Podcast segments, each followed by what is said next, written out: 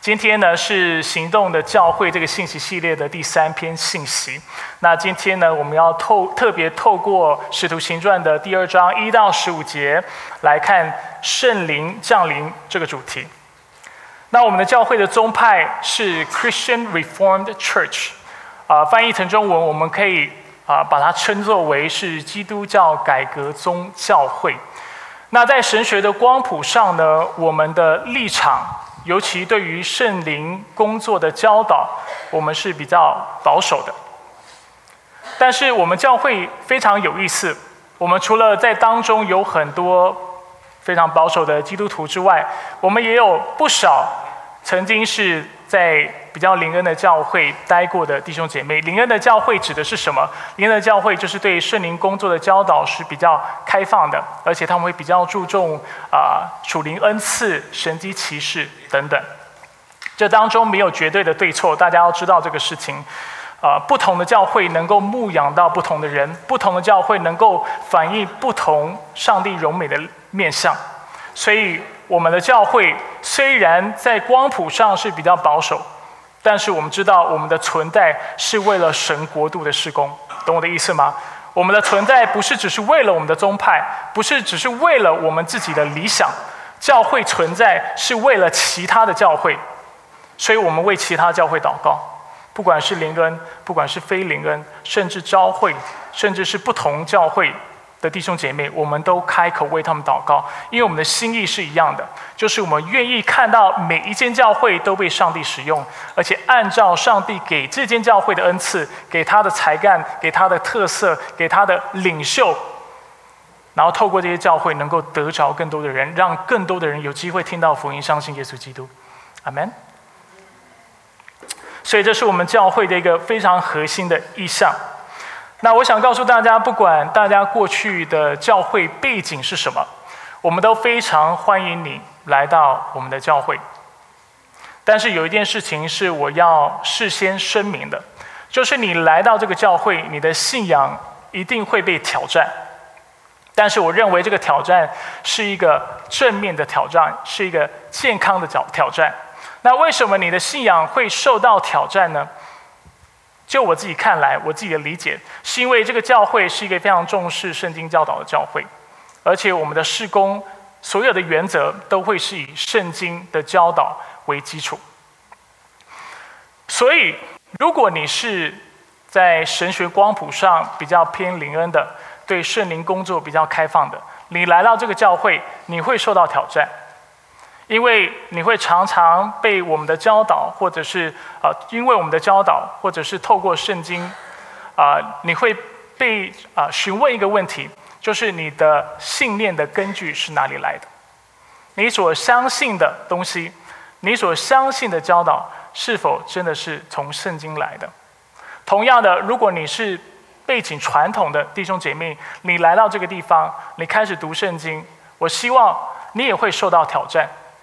因为当你读圣经的时候，有一件事情是确凿的，就是上帝的大能是不可限量的，而且上帝是能够做神迹奇事的。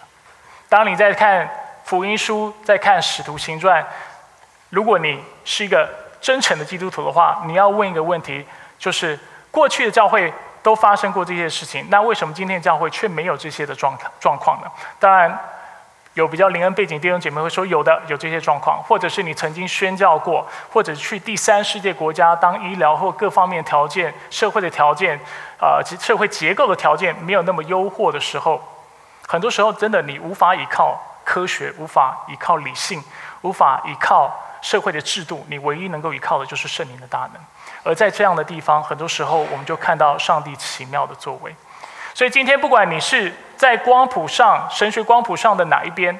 我希望当你来到这个教会的时候，你都会受到挑战。而这个挑战不是从牧师来的挑战，而是从圣经来的挑战。如果你的背景是灵恩的，我希望你问你自己：你所信的一切，还有你所操练的这些的教导，是否有圣经的根据？如果你是比较保守的，我要问你一件事情。就是当你看到圣经当中的属灵恩赐，能够行异能、能够医病、能够赶鬼、能够讲方言的时候，而且保罗特别嘱咐我们要追求这些恩赐的时候，你问你自己一件事情：你是否追求？你是否渴望？你是否顺服上帝的话语？所以对我来说，从我看来，每一个基督徒来到上帝话语面前的时候，都会被挑战，而这是健康的事情。如果你是非基督徒的话，你来教会肯定会受到很大的挑战。你会受到什么样的挑战？你开始认识基督教以后，你会发现，哇，这个信仰真的是挺疯狂的。为什么很疯狂？因为他会告诉你，你要敬拜上帝，你要爱慕他，你要跟随他，你要将你的生命放下，放把自己以自己为中心的生活习惯都摆下，单单来追求他。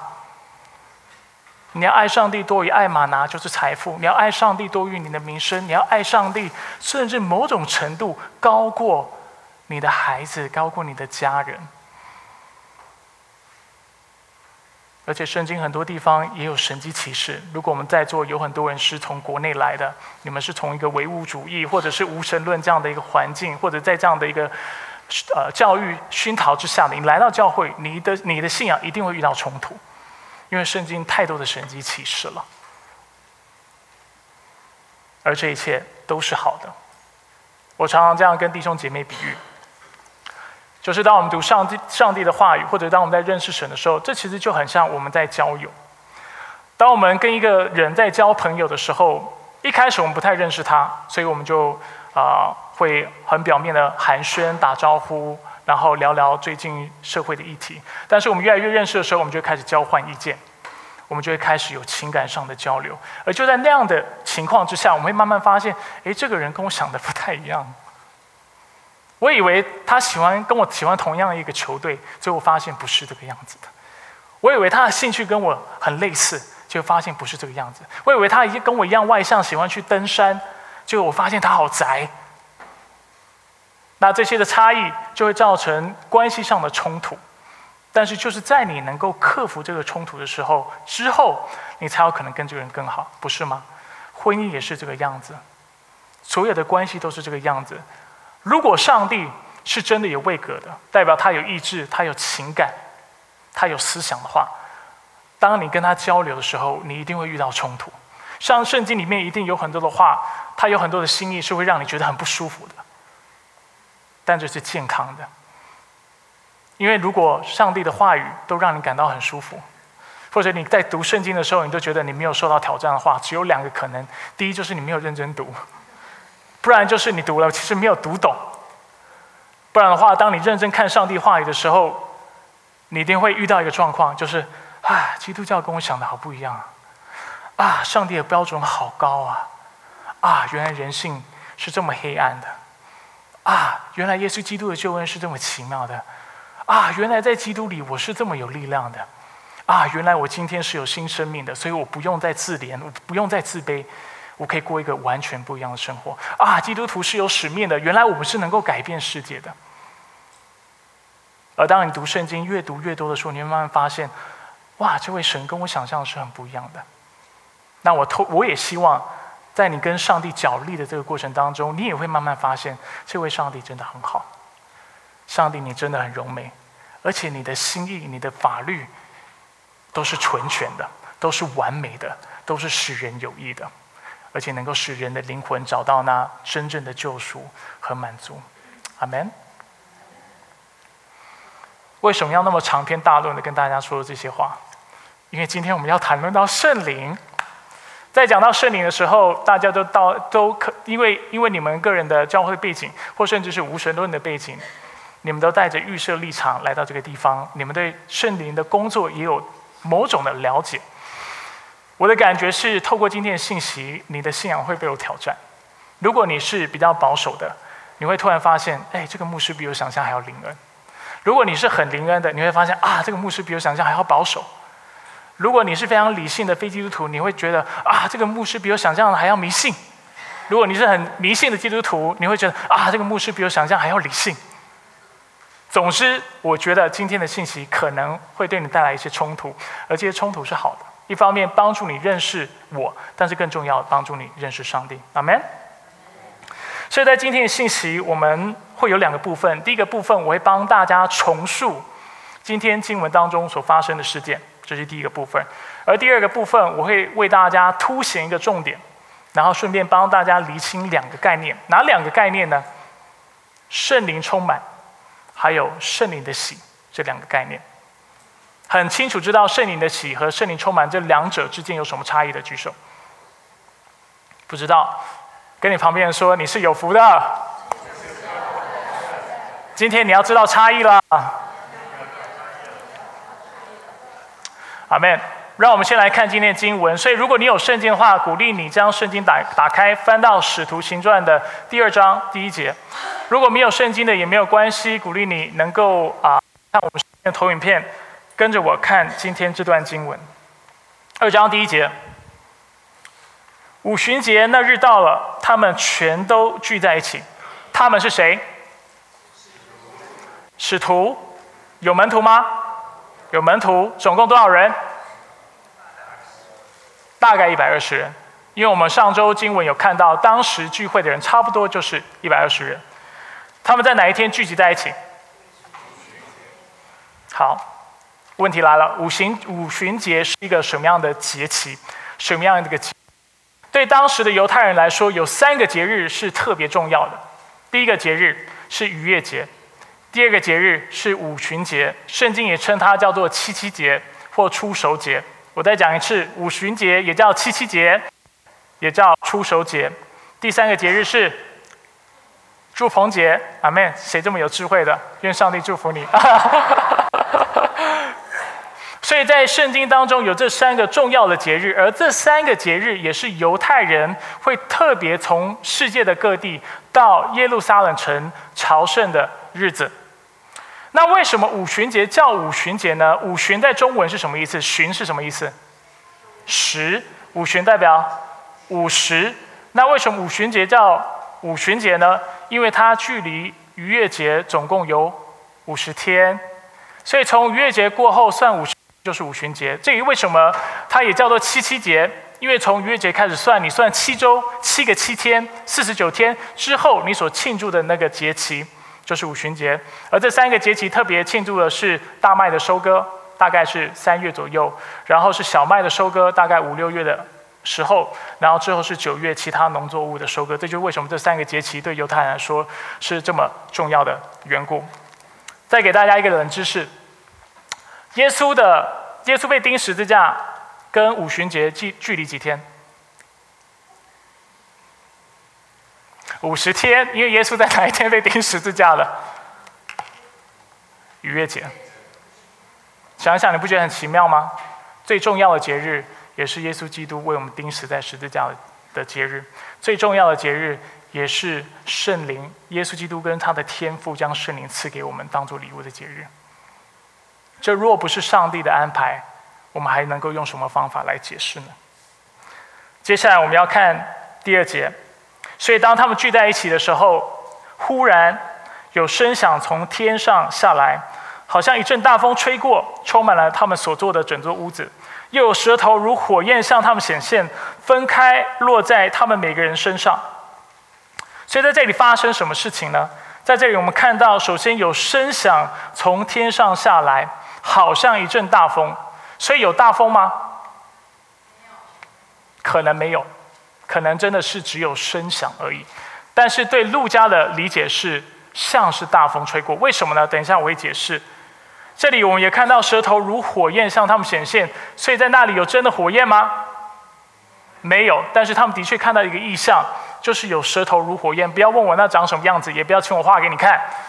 我昨天在跟师母一直在讨论，舌头如火焰到底是长什么样子，我们无法完全理解。但是陆家的确这么描述，那为什么陆家要特别这么描述呢？因为大家如果记得施洗约翰当时在地上布道的时候，他说：“我是用水给你们施洗，但是有一位能力比我更大的要来，我就是给他解鞋带也不配，他要用圣灵与火给你们施洗。圣灵在原文是 pneuma，也可以翻译成风的意思。”所以，所以某种程度上，我们可以也可以理解，啊，使徒约翰的啊所做的一个预言，就是这位将要来的这位弥赛亚，那位比我伟大的，他要用风和火为你来施行。而今天，呃，《使徒行传》第二章的第二节到第三节所描述的就是一个这样的画面。基本上，路加是要透过这两节经文，让我们看到圣灵施洗的时候，或者是施洗的场景，就在此刻发生了。圣灵降临了，而且他在此刻为门徒都施了洗。除了被圣灵施洗之外，第四节就是说，他们都被圣灵充满。等一下，我会跟大家解释。所以，被圣灵洗礼跟被圣灵充满是两个不同的概念。所以，这里他才需要特别强调，他们也被圣灵充满。而当时被圣灵充满之后，他们就按着圣灵所赐的口才，说起别国的话来。那对呃，就是用基督教的术语术语来说，我们也称这是讲方言的恩赐。那时，就是在五旬节，有从天下各国来的虔诚的犹太人住在耶路撒冷。所以我刚才讲到，有三个节期是犹太人会来朝圣的，而他们要朝圣的时候，他们往往会提前一周就到耶路撒冷城，因为他们通常朝圣的时候是要献祭的，所以他们会提早一周就来做预备，就来献祭。所以我们就看，当时在五旬节，有许多人都住在耶路撒冷城。那根据许多文献指出，有很多的犹太人，其实他们甚至会从逾越节就到耶路撒冷，然后一待就待了五十几天。因为其实算一算，就就五十天，就一两个月的时间。所以有的人也会干脆一口气来朝圣，因为有的人是从很远地方来。等一下你们会看到，我会给大家看一个图片。所以从很远地方来，既然来了，他们就待在那里，待满这五十天两个月的时间。而当时朝圣者。听到声音一响，指的就是门徒分别用各国的话讲话的声音。许多人就聚集了过来。当这些朝圣者聚集之后，他们仔细一听，发现了一件非常不寻常的事情。什么事情呢？他们听到了门徒用他们各自的相谈来说话。而经文告诉我们，他们对这样的状况感到非常的纳闷，也感到非常的惊奇。那为什么这些来朝圣的人会有这样的反应呢？二章七到八节告诉我们，因为他们说：“看呐，这些说话的人不都是加利利人吗？我们每个人怎么听见他们说我们生来所用的相谈呢？”所以，为什么他们觉得惊讶？因为按理来说，加利利人他们主要的语言就是亚兰文。然后他们也会一些希腊文，因为他们是在罗马帝国的统治之下，所以这是他们两个最主要的语言，甚至亚兰文才是他们主要使用的语言。耶稣在当代所使用的语言也是亚兰文。另外一个冷知识哈，那当所以对他们来说，他们看到这些加利利人，按理来说不会说别的语言的人，开始用他们的家乡话来赞美神，来谈论上帝的作为的时候，他们就觉得非常的惊讶。而在这里九到十一节，我们就看到有哪里的家乡话。我们看到有帕提亚人，有马代人，有以兰人，有住在美索不达米亚、马呃犹太、加帕多加、本都、亚细亚、佛吕加、庞菲利亚、埃及的人，并靠近古利纳的利比亚一带的人，侨居的罗马人，包含犹太人和皈依犹太教的人，克利克里特人和阿拉伯人。大家有概念这些地方在哪里吗？老实说，我自己在看这个经文的时候也是没有概念的。那所以大家不用觉得羞愧，因为牧师自己在查考这个经文的时候，我心里面也是很多的问号。我心里在想，这到底是哪些地方？所以我就很用功的去查了一下。那今天跟大家交代一下我功课做的如何。我们看下一个投影片。哎，好小，哦看得到吗？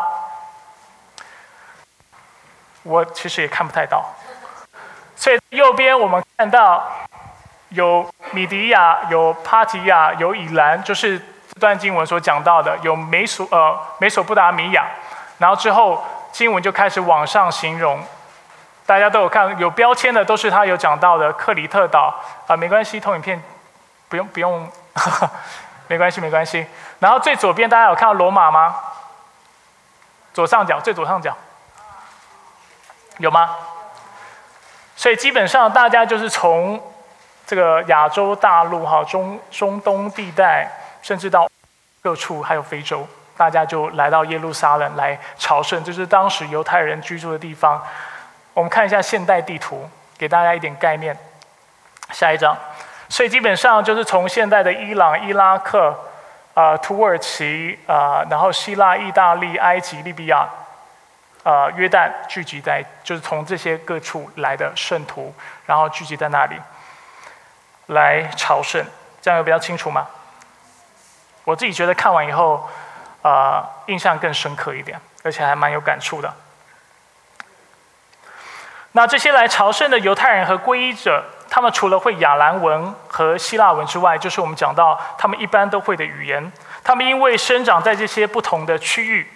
所以他们也都会说这些地方的家乡话。那我很庆幸我们的教会，呃，主要的成员都是住在北美的华人，因为你会了解这种状况。我们这些华人来到美国，我们都需要学什么语言？英语，对不对？就像他们要学希腊话一样，因为当时是罗马帝国统治的。但是他们同时会两个语言，我们也是。我们还会什么语言？我们会普通话。我们都会讲华语，然后如果你跟我一样是从台湾来的，你可能也会讲台湾话；你是从上海来的，你会讲上海话；你是从四川来的，你会说四川话；东北来的你会说东北话，以此类推哈。香港、广东来的会讲广东话，所以我们其实。会觉得语言很，就是学那么多语言，有些时候有点困扰。其实对当时的犹太人也是这个样子。但是给大家一个鼓励哈，就是语言学的越多，听说越聪明。所以跟你旁边说，你都是你是聪明人。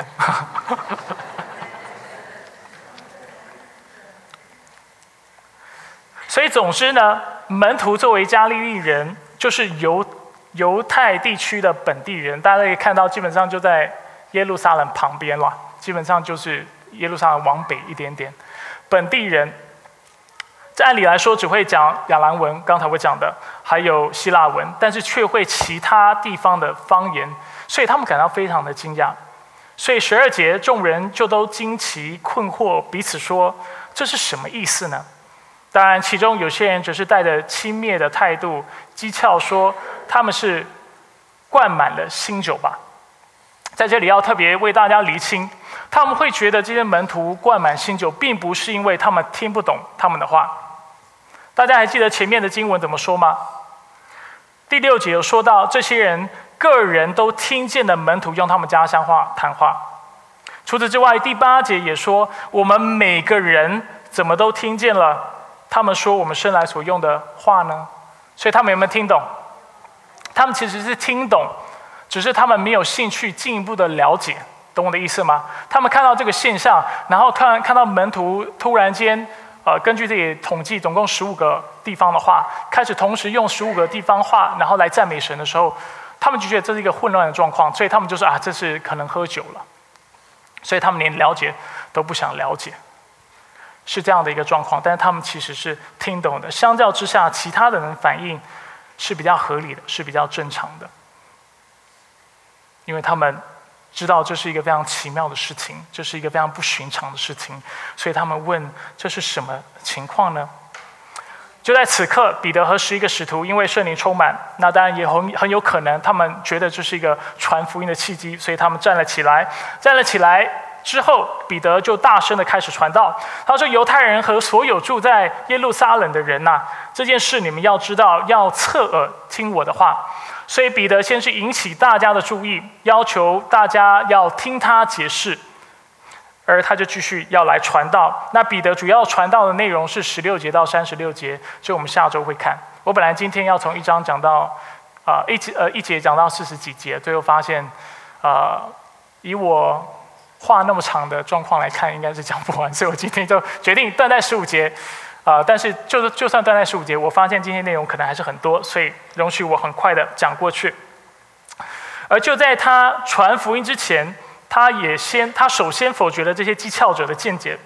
他在十五节说：“这些人并不像你们所想的喝醉了，因为现在才早晨九点钟。”彼得说这句话其实是蛮合理的，蛮有逻辑的。他是用常理来做出反驳。如果今天我闭上眼睛，发现有人拍拍我的肩膀，我张开眼睛，只发发现我旁边就是一个人的话，那按常理来说，是谁拍我的肩膀？就是那个人。那彼得也用非常类似的逻辑方式来做辩解。他说：“啊，他当然没没说犹太人啊，但是他特别指出，一般人早上是不喝酒的。现在才早上九点钟，大家是不喝酒的。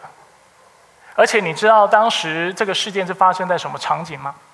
学者普遍指出，当时这个事件大概是发生在呃圣殿的外院，或者是靠近圣殿的一个公共场所。如果用教会比喻的话，就是发生在教会门口或教会的停车场。”如果今天我一早来到教会，诸王弟兄，我跟你很好，容许我用你做个例子，我就看到诸王弟兄站在教会的门口或者是停车场，用台湾话大声的赞美主。请问，最合理的解释是他喝醉了吗？不是嘛？因为我听得懂他在说什么，我也知道他在赞美主，而且我也知道他不是台湾人，所以我的我我一定我的反应会是什么？我的反应会跟其他的这些的众人、这些的朝圣者一样，就是我会很困惑的、惊奇的问：“这是什么意思呢？”我会很困惑、很惊奇的的问：“到底发生了什么事情？”而这就是当时这个场景主要陈述的一个画面。我们先停在这里。至于彼得怎么传福音，我们下个礼拜会更仔细的来看。今天我要先为大家带出一个重点，好，还有帮助大家厘清两个概念。第一个重点，方言证实了圣灵的能力，完成了上帝的使命。方言证实了圣灵的能力，完成了上帝的使命。首先有一个关有一个概念，大家要厘清的，在圣经当中说到方言这个恩赐的时候，其实是有两种恩赐。第一种恩赐是在使徒行传很常出现的，就是这些人领受了圣灵的大能，他们就开始说别国的语言。别国的语言代表是能够马上被明白的，马上听懂的。另外一种方言是在哥林多前书所记载的方言，这种语语言可能是天使的话，说的人可能自己不明白自己说什么，听的人也听不懂。所以保罗说，当有人说方言的时候，在聚会当中说方言的时候，需要怎么样？有人翻译，那这两种方言的功能和目的是不一样的。今天我要讲的是《使徒行传》里面的方言，所以大家不要把这两个方言混淆在一起，可以吗？所以现在我们要看《使徒行传》，以后有机会会跟大家解释另外一边的方言是 是什么意思。在《使徒行传》的方言，它主要有两个功能：第一，就是它证实了圣灵的能力。第二就是这里所所说的，他完成了上帝的使命，他证实了圣灵的能力，完成了上帝的使命。那我常常提醒弟兄姐妹，在读圣经的时候，一定要按着经文的上下文，按照这个脉络来解经，来理解。大家还记得在第一章，耶稣嘱咐门徒要做什么事情吗？首先，他嘱咐门徒要留在耶路撒冷。为什么要留来留在耶路撒冷呢？因为再过几天，他们要受圣灵的洗。大家记得这个经文吗？除此之外，耶稣清楚让他们知道，当圣灵降临的时候，你们要得着能力。得着能力之后，你们要做一件事情。什么事情？传福音，为主做见证，对不对？在耶路撒冷、啊犹太全地、撒玛利亚，直到地极，是吗？做上帝、做耶稣的见证，所以对当时的门徒，还有对我们这些读者来说，耶稣他说这些话，他的这番话，会让我们心中有几个疑问，有两个是非常重要的。第一个问题是，所以受圣灵的洗到底是什么样子的？对当时的门徒来说，受水的洗礼他们是看过的；对你们来说，对我们来说也是，对不对？受水的洗是我们明白，受圣灵的洗又是什么样子？这是他们不明白的，这是我们需要回答的问题，或者是今天的经文有回答的问题。第二，耶稣承诺门徒们，当圣灵降临在他们身上的时候，他们就必得着能力，并且这个能力能够帮助他们把福音传到地极。那这个承诺听起来很好，但是说实在的，没有人知道这个能力是什么样子的能力，而且这个能力究竟能够如何帮助门徒把福音传传到地极？如果我是门徒的话，耶稣跟我说：“呃，Charlie，你在奇诺好好等候圣灵的降临。降临之后呢，你会得着能力，你就能够在奇诺一直到 Eastville 罗兰冈，直到地极，做我的见证。”我心里面一定会有一个想法，说：“我我要得的这个能力到底是什么能力？是我能够快速行走的能力，还是我一说话别人就被我说服的能力？对不对？我们不知道这个圣灵的能力是什么，我们只知道一件事情，就是不管这个能力是什么，他肯定很厉害。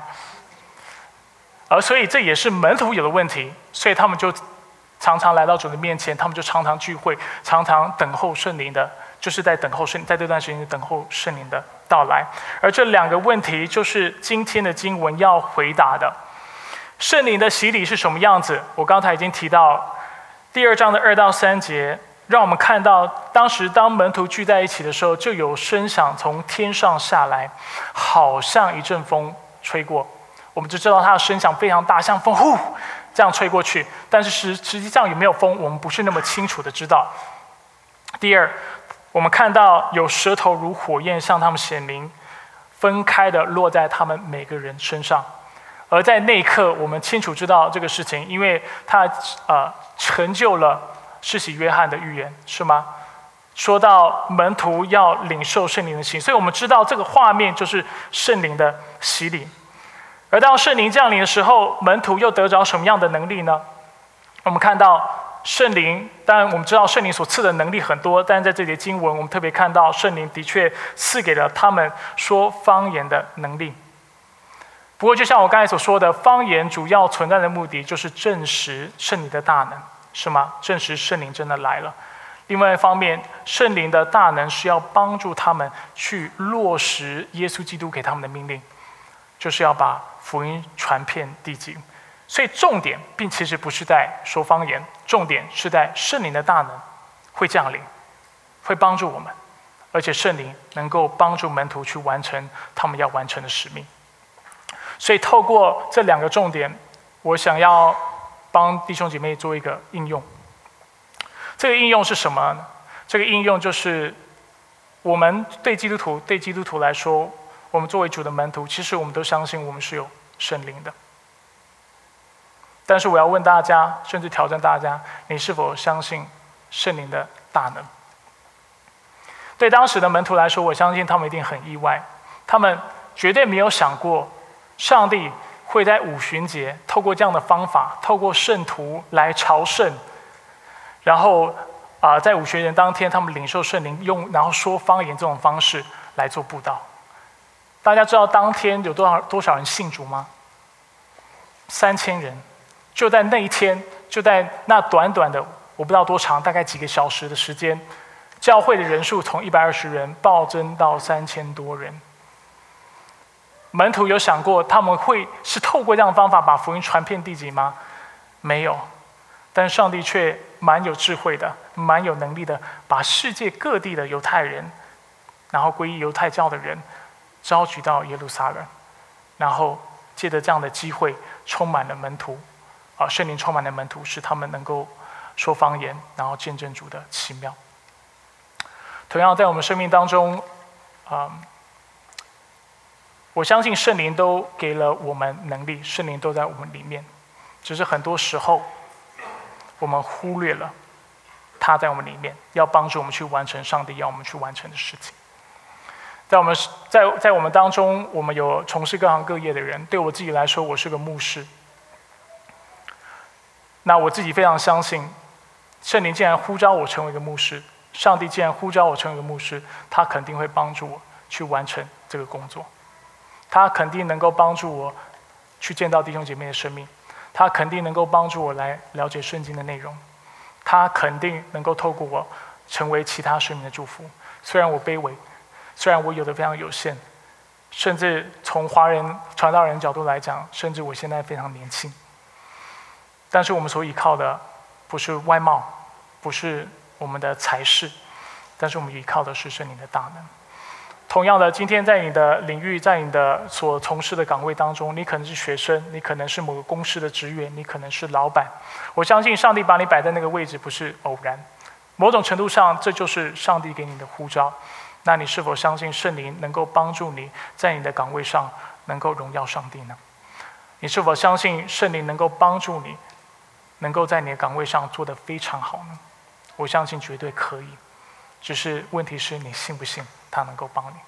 圣灵既然能够赐给门徒说方言如此超超然的能力，他同样的也能够赐给我们能力，使我们去完成我们心里面觉得不可能完成的事情。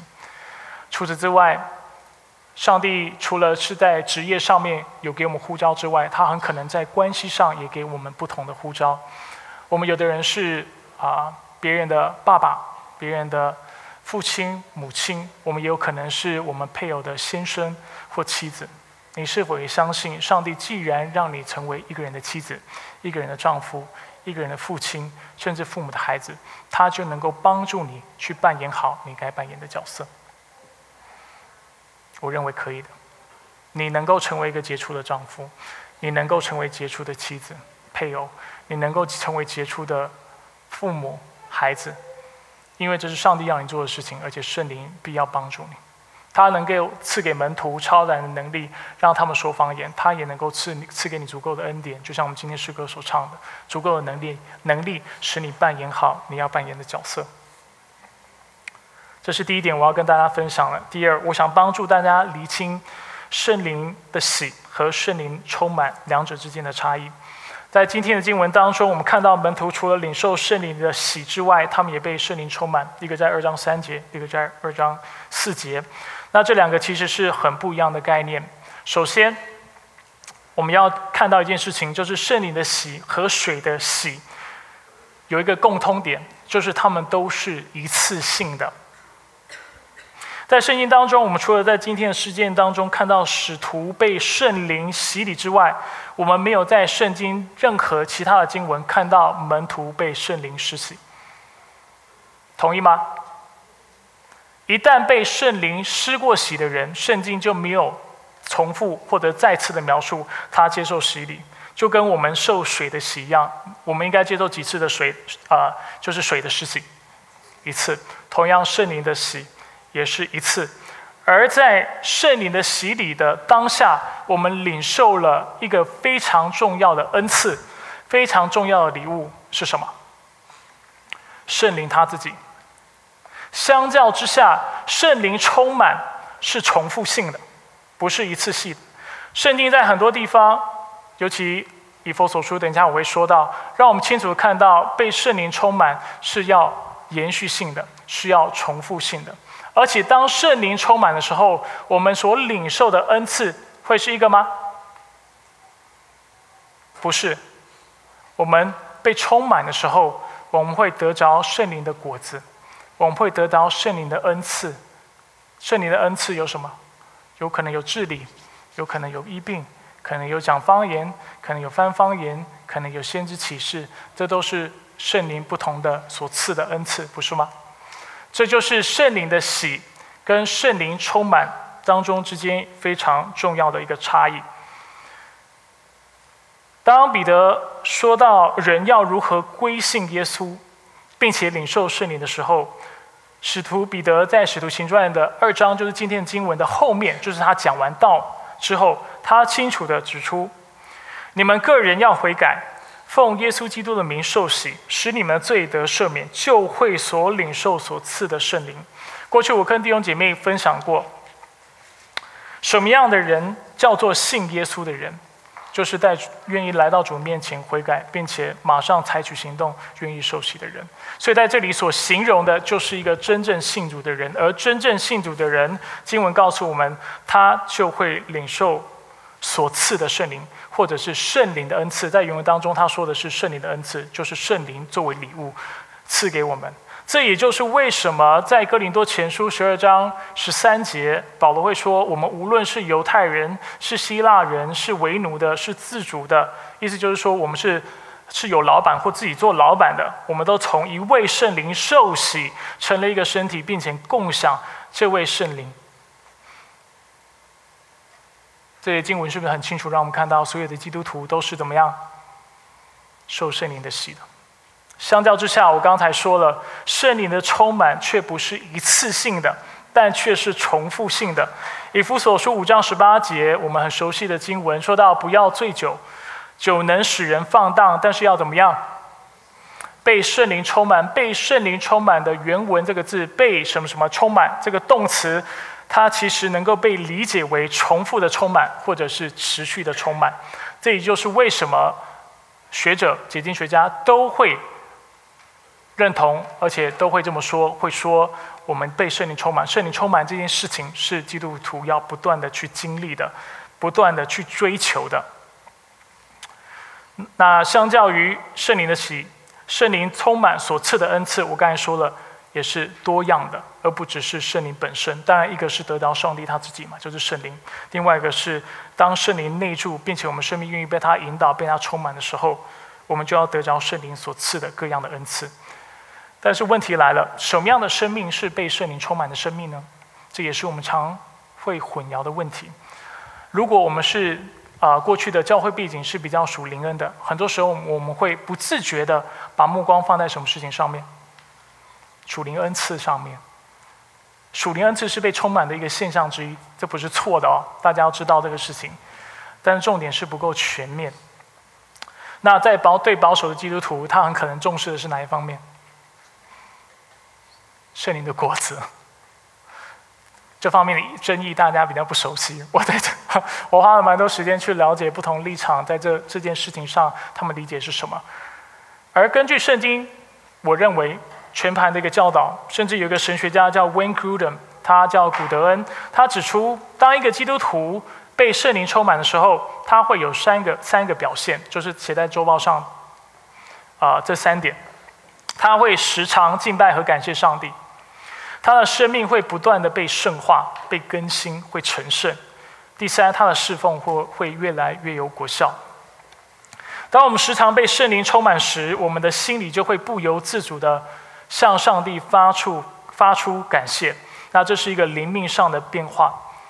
我们会从过去很抗拒上帝的话语，很抗拒他的诫命，一直到被上帝改变，因为被圣灵充满，所以我们会甘心乐意的顺服，我们会尽心尽性尽力的爱他，我们会以此为荣，并且我们也会喜欢亲近上帝，时常透过读经、透过祷告来亲近他。这是第一个。我们会成为一个敬拜的人，我们会成为一个感谢的人。当我在跟大家描述被圣灵充满的状况状态时，我也鼓励大家去思考：你是否是一个常被圣灵充满的人？你是否常常感谢上帝？你常常你是愿意你爱上帝的话语？你喜欢以他为你生命的中心来生活？这是第一点。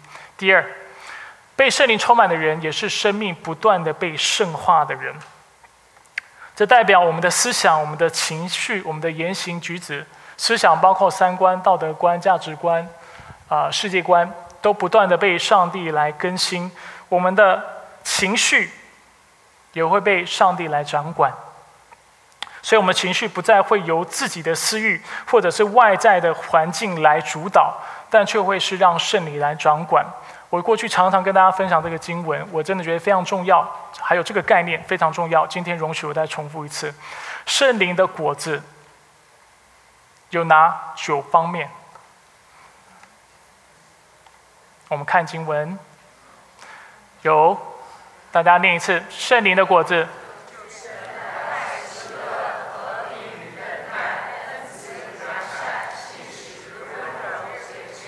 OK，感谢主。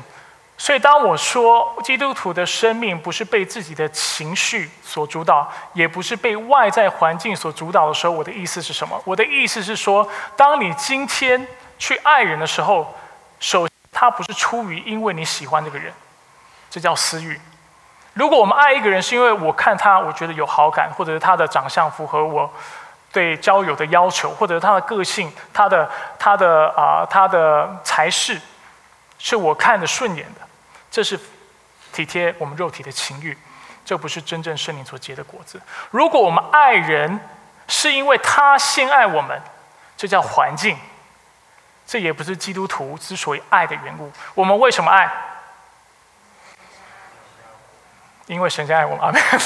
大家引用圣经，那我无话可说，没错。但是我的意思是说，我们爱是因为圣灵在我们里面结了果子。阿门。因为圣灵充满充满我们，主导了我们的生命，所以今天不是我喜不喜欢那个人，也不是因为他爱不爱我，而是因为圣灵在我里面，所以我就有力量去爱人，我就有力量去服侍别人，甚至为别人牺牲。圣灵的果子是喜乐，意思是什么？代表我们的快乐并非决定于我们自己的需求被满足。世界上的人追求快乐方式是什么？就是我得到我要的。这就是我快乐的来源，这叫体贴情欲，体贴我们的肉体。世界上还有另外一种快乐状态，就是别人对你很好，或者你的环境都非常顺遂、非常顺利的时候，你会快乐。当然，如果环境顺利是好的事情，OK，我也希望你的生活都是一帆风顺。但是圣灵的果子是一个什么样的果子？就是不不不管你是否心里的欲望或你想要的东西被满足。或者你外外在的环境是不是顺利，你都能够感到喜乐，这叫做基督徒的喜乐，阿门。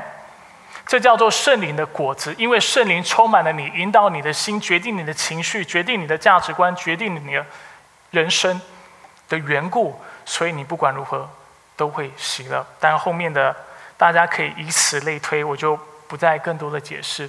所以我们能够有平安，不是因为我的。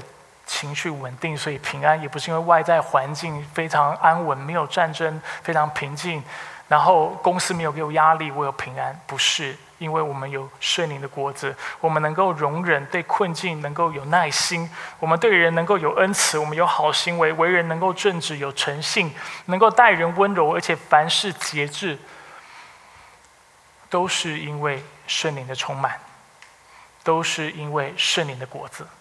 不是因为我们的私欲，不是因为我们的肉体，也不是因为我们的环境，这叫做圣灵的果子。阿门。最后，圣灵充满也会使我们服侍更有果效。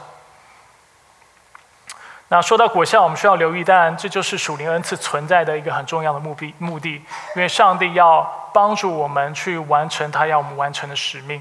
而在哥林多前书，我刚才卖了一个关子。跟大家说，先不跟大家说啊，方另外一种方言的功能是什么？其实，在格林多前书很清楚，让我们看到方言很重要的功能就是建造教会、建造圣徒。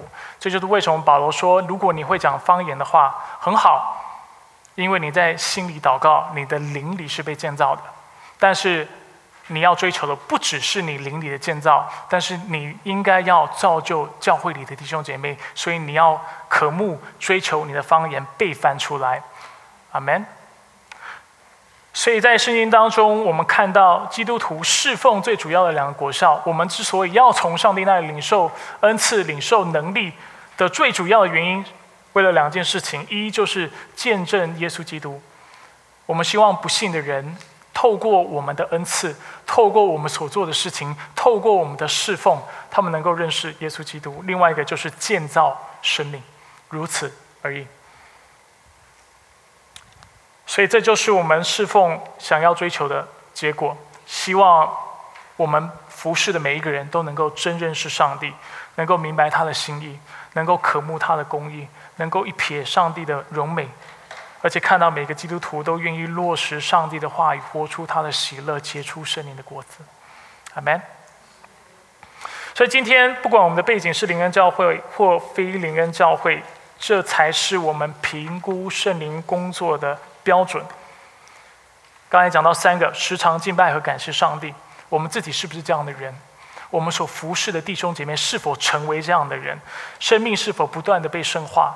我怎么样对待别人？我的言行举言行举止是如何？被我服侍的人是否也是不断的往这个方向来迈进？第三，侍奉是否越来越有果效？我再次强调，侍奉越来越有果效的意思是代表我们服侍的人，他是越来越渴慕上帝的，越来越深入的敬拜上帝的，他是愿意来读经、愿意来祷告、愿意来体贴上帝心意的，这叫做侍奉的果效。所以我们知道，传统教会喜欢强调圣经知识的积累，强调悟性，强调背经文，强调衣着和聚会形式的庄重和威严，都都不是错的。灵恩教会喜欢强调属灵恩赐、神迹奇事、圣灵的感动，还有聚会的活泼。某种程度上来说，这两种传统所追求的东西，不都是错的，甚至有可能是好的。但是，当这种状况成为极端的时候，传统教会可能就会成为理性主义或者是律法主义的当道的教会。我自己看过很多教会走上这样的一个路，当然我们为他们祷告，希望上帝的恩典更多的充满在那个教会。理性主义的意思是什么？就是什么东西都是用理性为主来做判断，而这样的教会往往就失去了感性，这样的教会很多时候就失去了对主的信心跟单纯。同样的，灵恩的教会会有什么问题？会成为感性主义还有放纵主义的温床温床。很多时候我们会觉得我们感感觉怎么样，我们就跟着走，那这也是一种偏激，非常危险。但是我们感性是很重要的，是上帝的恩赐，而且我们要用我们感性来敬拜主。所以事实上，当我们用最严厉的标准来看这两种不同背景的教会的时候，我们会发现，其实这两者对上帝的理解可能都是有偏差的。如果传统教会真的很重视圣经，他就应该要重视圣经里。许多的启示，尤其关于圣灵工作的启示，这就是我刚才提到的。如果你是传统背景的，今天你听到我的信息，觉得有点不舒服，被我挑战了，我还是要鼓励你去问自己一个问题：，就是你是否相信圣经里面的神迹启示？而且，当保罗特别嘱咐我们要追求属灵恩赐的时候，你是否从心里面渴望追求？先不讲这些属灵恩赐怎么来，或者是这些属灵恩赐长什么样子，但是你是否渴望？当我来到上帝面前的时候，我跟上帝祷告：主啊，求你让我渴望你的恩赐。如果我能够医病，我能够赶鬼；如果我能够行异人异能，我能够有知识的言语、智慧的言语，我能够说方言，甚至我可以自己翻。我的祷告是：上帝，我愿意，求你用我，求你让我充满这样的恩赐。如果你是传统背景的，从传统背景啊的教会来的基督徒，我鼓励你，这应该是你的祷告。因为你相信的是上帝的话语，圣灵自己的启示。同样的，如果你是从灵恩的教会来的话，我也要挑战你，就是你是否真的重视圣经，就是圣灵自己亲自启示的真理，而且常常回到圣经的教导来规范自己的施工。所以，对灵恩教会的弟兄姐妹，就是有这样背景的弟兄姐妹，我给你的挑战是：你要问你自己，当你在解经的时候，你是否真的按着正义在解经？你是否真的了解圣经的内容是什么？这是传统教会非常强强的，也非常重视的。但是我们有我们忽略的地方。同样的，如果我们是从灵恩的背景，我当然我在这方面我自己认为蛮有经验的，因为我在一个灵恩教会待了十五年的时间，所以我知道灵恩的环境是一个怎么样的环境，它是可以被主使用的。它是很荣耀的，它是很活泼的。我看到里面那么多基督徒，那么感性的爱主，然后那么激情的爱主，而且在那里经历神迹奇事，我认为是非常美的。阿门。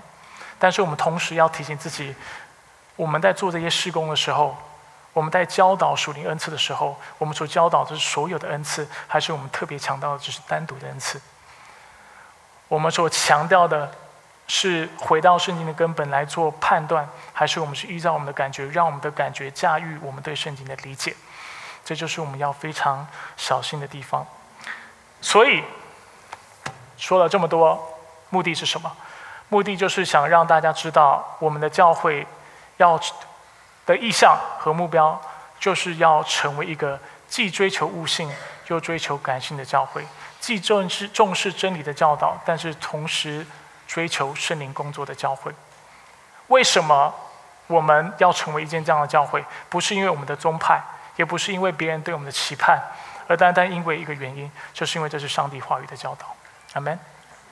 上帝的话怎么教，我们就怎么做；上帝的话教我们怎么修改，我们就谦卑的在当中，我们去探索，我们去修改，不代表摸索的过程会是正确的。但是上帝必纪念我们的心意，然后他的圣灵也必要引导我们。让我们能够明白真理，阿门。最后，我们今天是圣餐主日，我知道今天的聚会稍微长了一点。今天如果你是基督徒的话，我要提醒你一件事情，就是你是有圣灵的，你已经领受了耶稣基督所赐的大礼，就是圣灵自己。但是我要问大家一件事情，就是你是否珍惜这份大礼？你是否愿意你自己的生命被圣灵来领导，而且时常被他来充满？你是否渴慕圣灵充满你的生命之后所带出来的一个结果，就是你更多的敬拜他，更多的顺服他，更多的来感谢他？你是否真的愿意你的生命不断的被圣化？你的言行、你的举止、你的思想、你的情绪，都让上帝的话跟上帝的圣灵来引导。最后，你是否真的渴望你的侍奉是有果效的？这个果效不是外面的果效，不是外面的光鲜亮丽，但是你是否真的希望你的服饰是能够改变生命的？当你说一句话、做一个动作、为人做祷告，你就看到上帝对他的生命说话，改变他的生命。很多时候，当我们讲到圣灵的工作，我们停留在表象，我们停留在做什么事情，我们停留在表面。但是，我要大家去思考一件事情：圣灵的工作是非常真实，而且非常内在化的，是非常深层的。它能够改变你的生命，而且如果你愿意，它要使用你去改变你周围的人的生命。你愿意吗？我们一起做个祷告。